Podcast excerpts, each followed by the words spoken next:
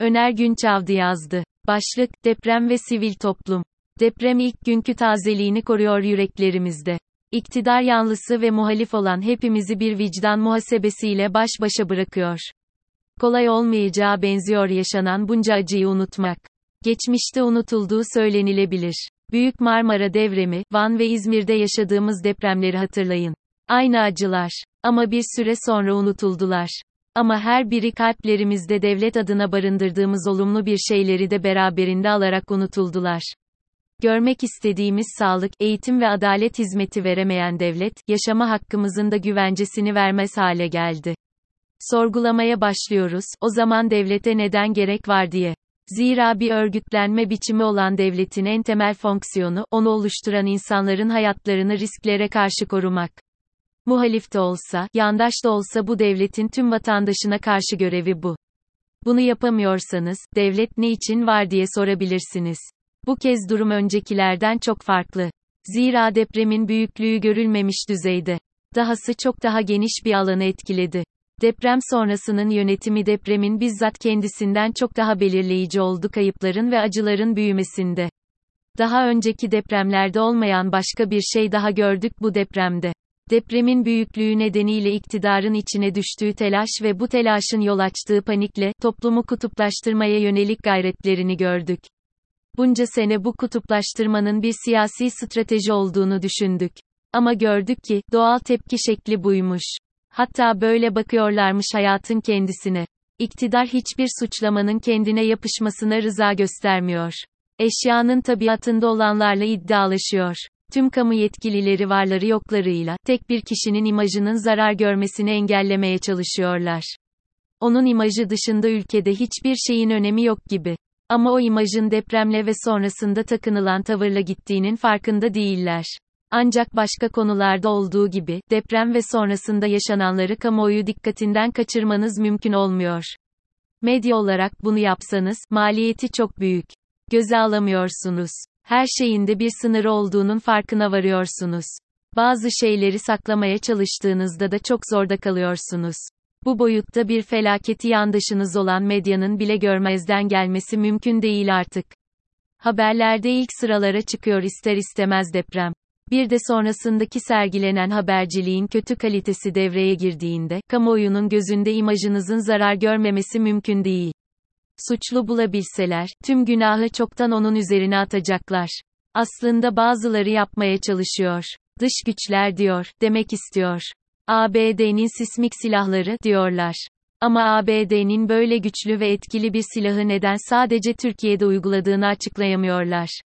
Öyle ya böyle bir silahın Rusya ve Çin'de uygulanması ABD'nin daha çok işine gelebilir. ABD'nin bu denli çaba göstermesi için Türkiye'nin neden önemli görüldüğüne bir türlü cevap verilemiyorlar. Bu faciada, doğa, suçlamaya çalışacakları tek dış güç. Ama orada da AKP gibi muhafazakar zeminde siyaset yapan bir anlayışın temel çelişkileri ortaya çıkıyor. Doğanın herhangi bir ilahi güçten bağımsız yol açtığı böyle bir eylem olabilir mi? O zaman kadere, ilahi bir gücün iradesine tevekkül ve inançlar sorgulanmaya başlıyor. Bilemiyorum bu köşeye sıkışmışlığı nasıl aşacaklar. Ama bizlerin bunlardan bağımsız olarak depremin hem manevi hem de ekonomik tahribatlarını hesaplamak ve bunlara çözüm getirmek gibi bir problemimiz var. Adam sendecilikle ya da siyasi sıkışmışlığın yarattığı çaresizlikle köşemize çekilmenin doğru olmadığını düşünüyorum.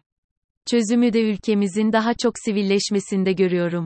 Zira AKP 1990'lı yılların özgürlükçü toplumsal uyanışın bir ürünü olarak, Türk siyasetinde kendine yer edindi. Ama geçmişte devletin ve devletçi kamu yapılarının kadrine uğramışlığın yaralarıyla iktidara gelmişti.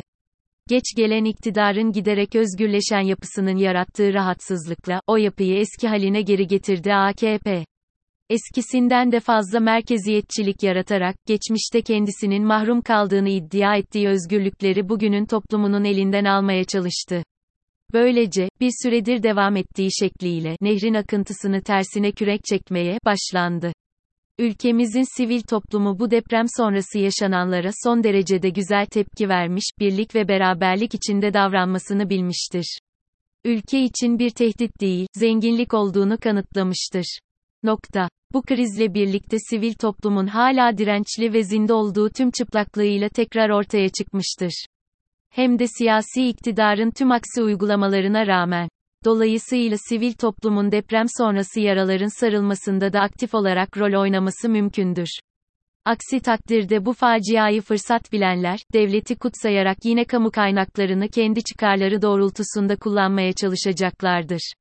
Unutmayın ki, 2001 krizi sonrası uygulanan reform programında geçen şeffaflık ve hesap verilebilirlik gibi temel yönetim ilkelerinin toplumda çabuk kabul görmesi ve herhangi bir dirençle karşılaşmamasının temel sebebi, Büyük Marmara depremi sonrasında şahit olunan usulsüzlükler ve yönetsel beceriksizliklerdi. Bu tecrübeler ışığında toplum kamu yönetiminde bu ilkelerin bir gereklilik olduğuna çok daha önceden ikna olmuştu. Kanımca bu ikna olmuşluk ülkemizde bir ilkti. Zira Türkiye Cumhuriyeti Devleti geçmişten devraldığı mirasla hesap vermez. Verse de kendi içindeki organizasyonlar vasıtasıyla resmi olarak verirdi. Ama 2001'de kastedilen topluma verilecek bir hesap ve şeffaflıktı. Diğer bir deyişle kamu kendi sınırlarının dışında ilk defa sivil topluma açılıyor ve onu eşiti gibi onunla muhatap oluyordu. Hatta ona hesap vermeyi bir yönetim ilkesi olarak benimsiyordu.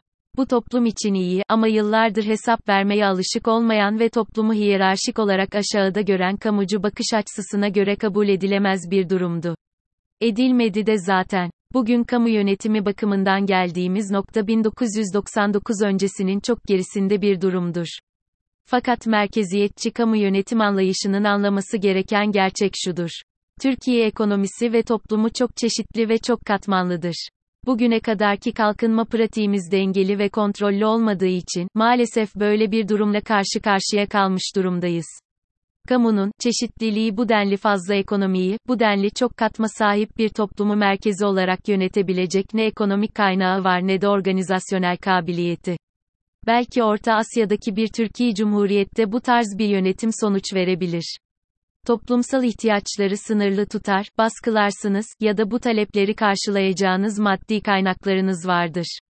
Ama bizdeki mevcut iktidarın temel iddiası ihtiyaçları baskılamak üzerine kurulmamış ki.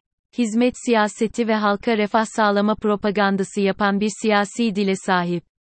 O yüzden refah taleplerinin baskılanması mümkün değil. Ama kaynağı da yok. Dolayısıyla bizdeki siyasi yönetim tarzının, sahip olduğumuz ekonomik ve toplumsal gerçeklerle uyumu zayıflıyor ister istemez. Maalesef bu şekilde sürmez. Bu uyumsuzluklar böyle kitlesel etki doğuran facialarda daha iyi görünür oluyorlar. Kamu yöneticileri istedikleri kadar çabalasınlar, bu yönetim tarzıyla sivil toplumu yok sayarak ve her şeyi ben yaparım mantığıyla sorun çözmek çok zor. Türkiye'nin derhal bu yönetim tarzını terk etmesi lazım. Aksi halde bu yönetim tarzı, bırakın mevcut probleme çözüm üretmeyi, yeni problemlerin doğmasına da kaynaklık edecektir.